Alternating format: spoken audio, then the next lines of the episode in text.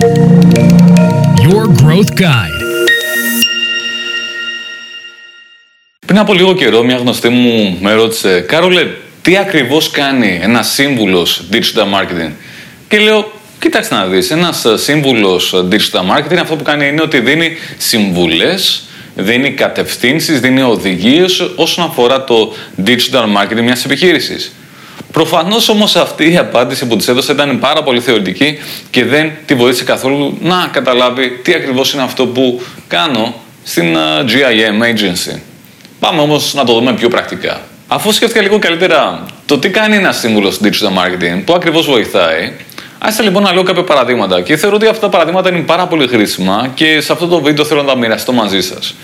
Τι ακριβώς λοιπόν κάνει ένα σύμβουλο digital marketing πρακτικά, γιατί μια επιχείρηση πάει σε ένα σύμβουλο digital marketing; Ένας βασικός λόγος που πάει μια επιχείρηση σε ένα σύμβουλο digital marketing είναι γιατί δεν ξέρει κατά πόσο θα πρέπει να κάνει digital marketing, θα πρέπει να επενδύσει, πόσα να επενδύσει, σε τι πράγμα να επενδύσει.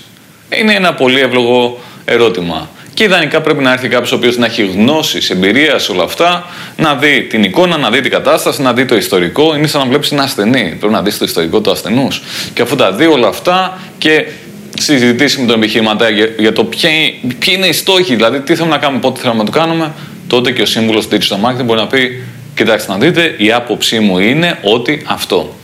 Και τονίζω την έκφραση η άποψή μου είναι γιατί ό,τι και να πει αυτός ο σύμβουλος είτε τον λένε Κάρολο, είτε τον λένε Γιώργο, είτε οτιδήποτε, είναι μία άποψη. Απλά είναι μία άποψη η οποία έχει κάπως μεγαλύτερη βαρύτητα γιατί είναι από έναν ειδικό με κάποια εμπειρία.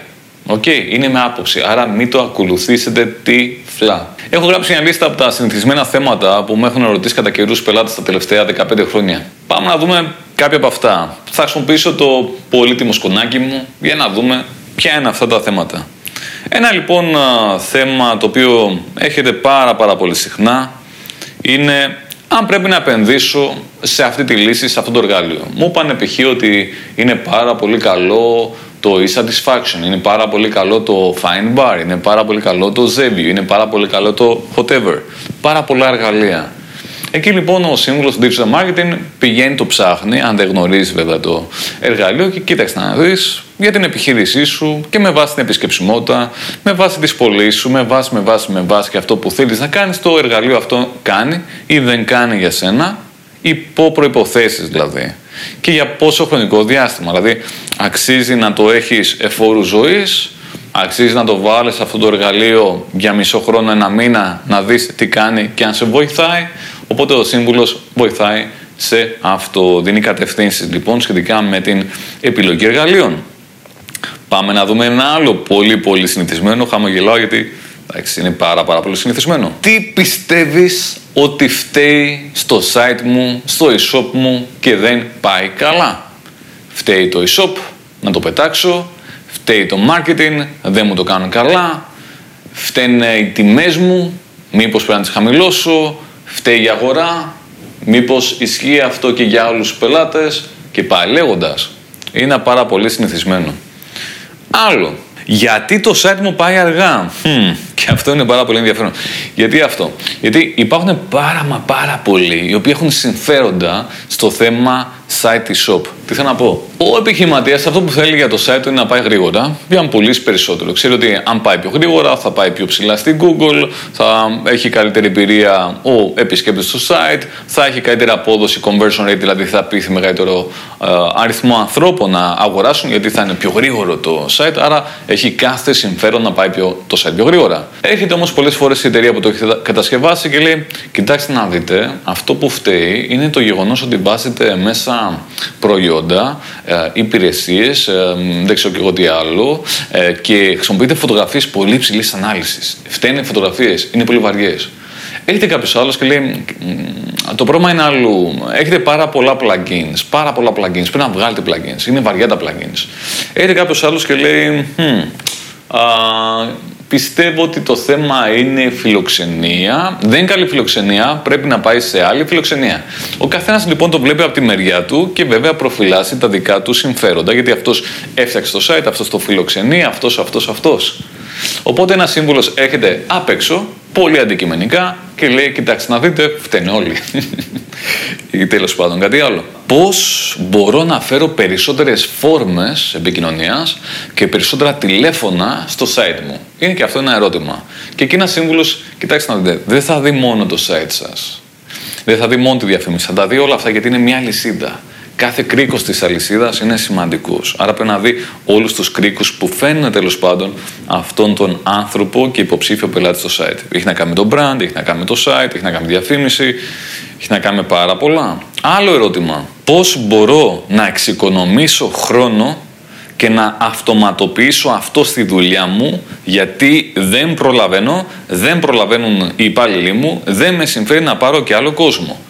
Υπάρχουν λοιπόν κάποιες τεχνολογίες που βγαίνουν κατά καιρούς και ένας digital marketing σύμβουλος, consultant, ο οποίος είναι πάνω από τα γεγονότα και διαβάζει συνεχώς και ενημερώνεται, μπορεί να πει: Κοίταξε να δεις, μπορείς να βάλεις για παράδειγμα αυτό το πολύ ωραίο μηχανισμό και πια δεν θα χρειάζεται να πας να κάνεις αυτό το πράγμα με το χεράκι manually. Αυτό είναι πάρα πολύ συνηθισμένο, ιδιαίτερα στην Ελλάδα. Μου είπε ο ξάδερφός μου, ο κονιάδος μου, ο κουμπάρος μου, ο γείτονα που έχει παρόμοιο με εμένα ε, το είδα στον ανταγωνιστή μου, μπλα μπλα μπλα, ότι αυτό το πράγμα είναι πάρα πολύ καλό ή αυτό είναι πάρα πολύ κακό και πρέπει να το σταματήσω. Ισχύει, ναι ή όχι; Συμβουλή, προσέξτε ποιον ακούτε. Ε, και μάλιστα, το ότι κάποιος είναι επιτυχημένος δεν σημαίνει ότι τα ξέρει όλα. Χρειάζεται να πάρω υπάλληλο; Ή υπαλλήλους και πόσους και με τι προσόντα αν θέλω να φτιάξω και ένα e-shop για την επιχείρησή μου εκτός από το φυσικό κατάστημα ή το εταιρικό site που είχα μέχρι πρότινος. Άλλο ερώτημα. Αξίζει να μπω στο Scrooge, αξίζει να μπω Best Price, αξίζει να μπω Glammy, αξίζει να μπω στο Shoplex, αξίζει να μπω στο Public, αξίζει να μπω στο Amazon, στο eBay, σε όλα αυτά τα ωραία. Αξίζει ναι ή όχι και πώς και γιατί και πόσο θα κοστίσει και πότε θα δω το αποτέλεσμα. Κοιτάξτε να δείτε, τα πράγματα εδώ πέρα αλλάζουν πάρα μα πάρα πολύ συχνά και υπάρχουν και κάποια πιο εξειδικευμένα tips ε, όσον αφορά τα marketplaces και το τι ακριβώς ε, θα φέρουν και το τι ίσως θα ζητήσουν ή θα αρχίσουν να διεκδικούν. Θέλει λίγο προσοχή, θέλει λίγο ισορροπία και έχει να κάνει λίγο και με την ψυχολογία του gambling όλο αυτό. Οπότε ένας ψύχρεμος θα έλεγα σύμβουλος μπορεί να βοηθήσει. Άλλο ερώτημα.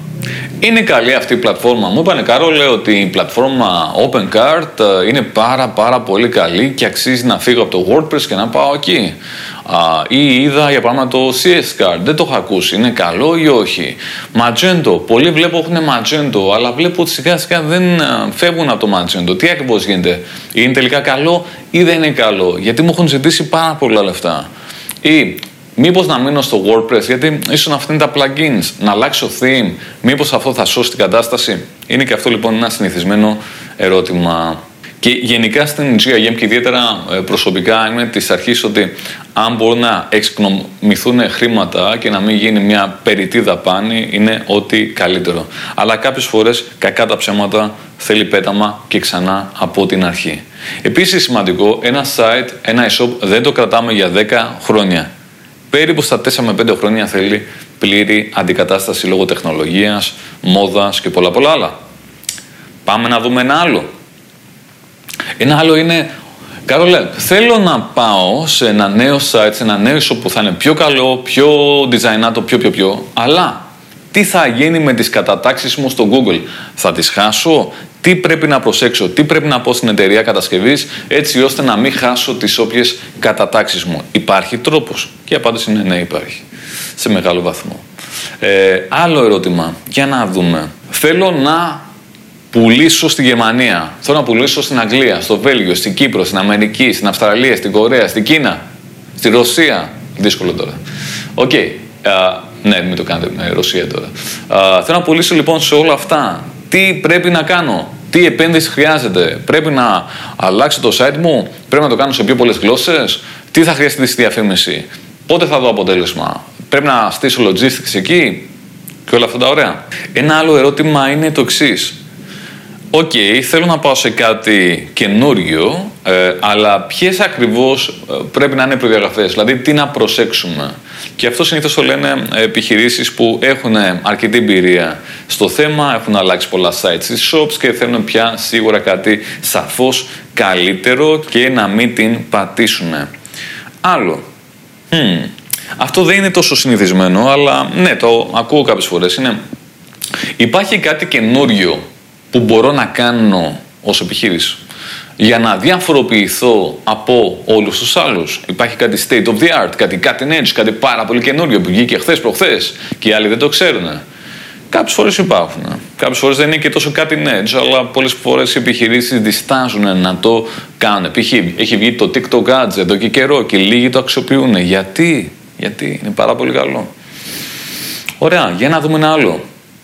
Και αυτό συνήθως το ε, λένε ε, επιχειρηματίες που έχουν παραπάνω εμπειρία. Και είναι το πώς μπορώ να ανεβάσω την απόδοση του site μου. Πώς μπορώ να ανεβάσω το λεγόμενο conversion rate. Έχω conversion rate 1,5%. Δηλαδή μπαίνουν 100, 1,5 αγοράζει. Είναι καλό, είναι κακό, μπορεί να αυξηθεί. Πώς μπορεί να αυξηθεί.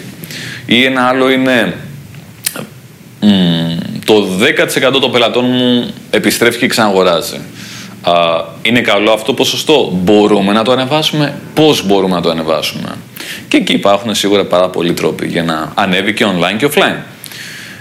ένα άλλο που έρχονται κάποιοι και ρωτάνε ε, και εμένα προσωπικά αλλά και άλλους συναδέλφους ε, συμβούλους digital marketing είναι το εξής. Μου κάνουν Google Ads, Facebook Ads, TikTok Ads, Pinterest Ads, LinkedIn Ads, Email Marketing, SEO, whatever, εδώ και καιρό. Το κάνουν καλά ή όχι; Γιατί δεν είμαι ευχαριστημένος από το αποτέλεσμα. Δεν είμαι σίγουρος αν το κάνουν καλά. Δεν είμαι σίγουρος ότι με προσέχουν όσο θα έπρεπε.